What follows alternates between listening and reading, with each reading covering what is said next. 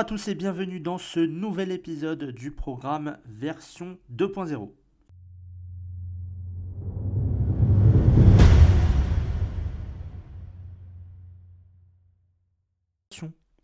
Aujourd'hui dans cet épisode, et ça concerne la frénectomie. Alors la frénectomie, pour ceux qui ne connaissent pas, il y a deux types de frénectomie. Il y a la frénectomie linguale qui concerne le frein de la langue. Alors c'est le frein de la langue, c'est la petite membrane que vous avez en dessous de votre langue.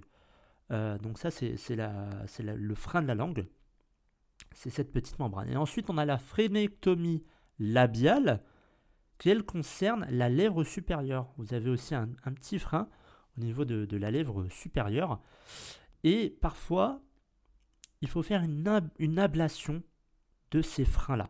Et moi, c'est ce que j'ai fait il y a à peu près une semaine et demie, je pense. Et c'est pour ça d'ailleurs que la semaine dernière, je n'ai pas fait d'épisode puisque je ne pouvais pas parler. En tout cas, c'était très très compliqué de me comprendre. Donc c'est pour ça que je n'ai pas fait d'épisode la semaine dernière. Alors, je vais un petit peu vous raconter le contexte, ce qui s'est passé, comment je l'ai vécu, comment s'est déroulée l'opération. Il faut savoir, alors j'avais déjà fait un épisode sur finalement mon opération, j'avais parlé de cette opération que je dois avoir d'ici 3-4 mois de la mâchoire. Il y a vraiment... C'est tout un chantier, c'est vraiment tout refaire. Dans un premier temps, donc, j'ai les bagues que j'ai encore actuellement. Donc c'est de l'orthodontie qui permet d'aligner les dents. Dans un second temps, le chirurgien dentiste m'a dit, enfin le médecin, l'orthodontiste pardon, m'a dit de faire une opération de la mâchoire, donc pour réaligner les deux mâchoires, puisque ma mâchoire du bas et ma mâchoire du haut ne sont pas alignées. Donc là, pareil, il faut faire une intervention chirurgicale d'ici, je pense, 4 mois, quand 80% de l'orthodontie est faite, finalement. Et il fallait aussi voir un chirurgien dentiste pour le frein de la langue qui était trop court chez moi. Donc là, on parle d'une frénectomie linguale. Donc il fallait faire une ablation de ce frein, il fallait complètement l'enlever. Et au début j'étais un petit peu, il y a la mâchoire, il y a déjà les dents, ensuite on veut me faire les freins, on veut m'enlever le frein de la langue. C'est bien beau, mais c'est tout un chantier qui était, c'était pour moi immense, c'était vraiment tout refaire, tout casser pour tout reconstruire, c'était vraiment quelque chose... incroyable, mais c'était nécessaire finalement pour que vraiment toute la sphère buccale soit correcte. Donc il fallait finalement passer par ce chemin-là, et j'ai pris rendez-vous avec un chirurgien dentiste. Alors c'est pas le même que j'ai été dans Paris, et c'est un chirurgien qui est spécialisé dans la frénectomie linguale ou la frénectomie labiale. Premier rendez-vous, donc c'est pour savoir s'il y a des allergies, s'il n'y a pas de complications durant l'intervention, etc. Comment ça va se dérouler, pas de souci. Et 3 jours plus tard, vient le moment de l'opération. Alors là, c'est très simple, et c'est une petite opération qui dure 15 à 20 minutes. Donc, qui dit petite opération, qui est courte, dit anesthésie locale. C'était la première fois que je faisais une anesthésie locale, donc je me suis dit comment ça va se passer et tout.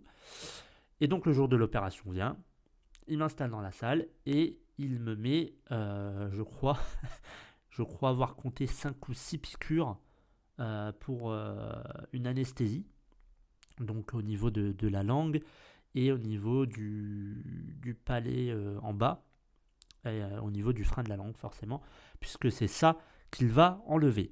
Donc après peut-être 2-3 minutes, ça y est, je ne sens plus rien. Et là, il commence à couper, mais alors c'était pas au laser, parce qu'on peut soit le faire au laser, soit le faire avec tout simplement une chirurgie simple où on va découper finalement le frein de la langue. Et donc moi, je n'ai pas eu le laser, ce qui aurait été beaucoup plus simple, je pense, peut-être. Je l'ai donc eu avec le fameux scalpel, donc il a coupé le frein de la langue. Ça a duré peut-être 1 à 2 minutes pour qu'il enlève ça. Donc vous allez devant votre miroir, vous levez votre langue vers le haut, vous voyez la petite membrane, et bien c'est ça qui m'a enlevé. Vous l'avez peut-être, moi je ne l'ai plus. Donc ça a duré 2 minutes pour qu'il m'enlève finalement ce frein-là. Et ensuite, il a dû mettre des fils. Alors là, ça a duré un peu plus longtemps parce que j'ai l'impression qu'il était en train de me faire... Enfin, il était en train de coudre, littéralement, au niveau de là où il a coupé finalement, au niveau de l'incision. Mais il maîtrisait vraiment bien parce qu'il le faisait rapidement et ça s'est passé très très vite. C'est vraiment 10 minutes, 15 minutes grand max. Ensuite, tu regardes si tout est bien fermé, etc. Et là, c'est fini. La frénectomie est passée. Je reviens donc dans son bureau. Il me dit de prendre des médicaments. Donc, il y a un Doliprane. Il y a aussi un autre médicament qui est un peu plus fort. Et au cas où il y aurait des douleurs intenses, s'il y a des vertiges, des nausées, etc. Parfois, post-opératoire, ça peut arriver. Donc, il me prescrit ces médicaments-là. Et il me dit, c'est bon, il n'y a plus rien à faire. Vous pouvez aller chez votre médecin orthodontiste, chez l'orthodontiste, pour faire ensuite la suite de l'orthodontie. Pas de souci. Il faut savoir que pendant 4 heures, j'avais la langue endormie, donc pour parler, c'était même pas la peine. Je pouvais parler, mais je zozotais comme vous auriez jamais eu. Ça veut dire que avoir la langue endormie, c'est jamais une bonne chose. Mais alors pour parler, c'est la pire des choses. Et donc finalement, je ne pouvais pas cracher. Finalement, il y avait un peu de sang, il m'a dit qu'il pouvait sortir. Je pouvais pas cracher, je devais avaler. Donc voilà, donc ça c'était au moins, c'était pas très très bon, hein, forcément, on préfère autre chose. Mais c'était pour éviter que les fils s'arrachent et que je ressaigne après. Donc finalement, ça a duré 15 minutes. C'était très très court. Mais il faut savoir que pendant 1 semaine, je n'ai mangé que du froid et liquide. Forcément, je ne peux pas manger, je ne peux pas trop bouger ma langue. Et les premières heures après l'opération étaient très dures parce qu'il y avait la douleur qui revenait au fur et à mesure.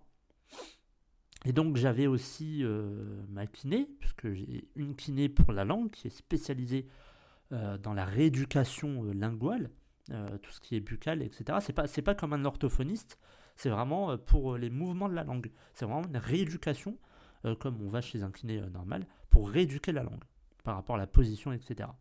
Donc, la kiné m'appelle juste après mon rendez-vous et me dit de passer. Alors, elle m'a appelé la veille d'ailleurs. Et elle m'a dit de passer après l'opération. Et là, j'ai fait, mais non. Après l'opération, je veux dormir.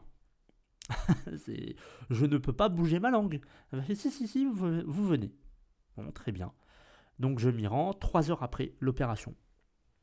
Et là, on commence directement la rééducation. Ça a été très, très compliqué. Mais même avec la langue endormie, j'ai pu bouger un peu la langue. Alors, la langue tremblait forcément, puisqu'elle ne comprend pas, c'est un petit traumatisme qu'elle a eu. Mais voilà, la rééducation se fait toutes les semaines actuellement pour repositionner correctement la langue, parce que ma langue était trop basse. C'est pour ça d'ailleurs qu'on a enlevé ce frein de la langue, c'est parce que la langue était trop basse. Donc, toutes les semaines, j'ai un rendez-vous avec la kiné pour faire en sorte d'avoir une bonne position linguale. Donc ça se déroule très bien, ça cicatrise bien même là actuellement. C'est vraiment esthétiquement, ça a été bien fait. Je suis assez content et c'est bien que ce soit comme ça. Après, il y a toujours cette...